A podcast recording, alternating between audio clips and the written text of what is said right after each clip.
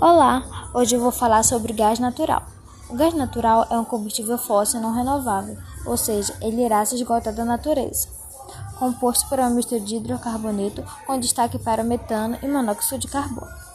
O gás natural é encontrado em jazidas ou depósitos subterrâneos, que normalmente estão associados ao petróleo, pois essas duas substâncias passam pelo mesmo processo de transformação, decomposição da matéria orgânica durante milhares de anos e se acumulam no mesmo tipo de terreno. Entre os combustíveis fósseis, o gás natural emite menos poluentes se comparado ao petróleo e ao carvão mineral. No entanto, ele não está totalmente isento dos problemas ambientais.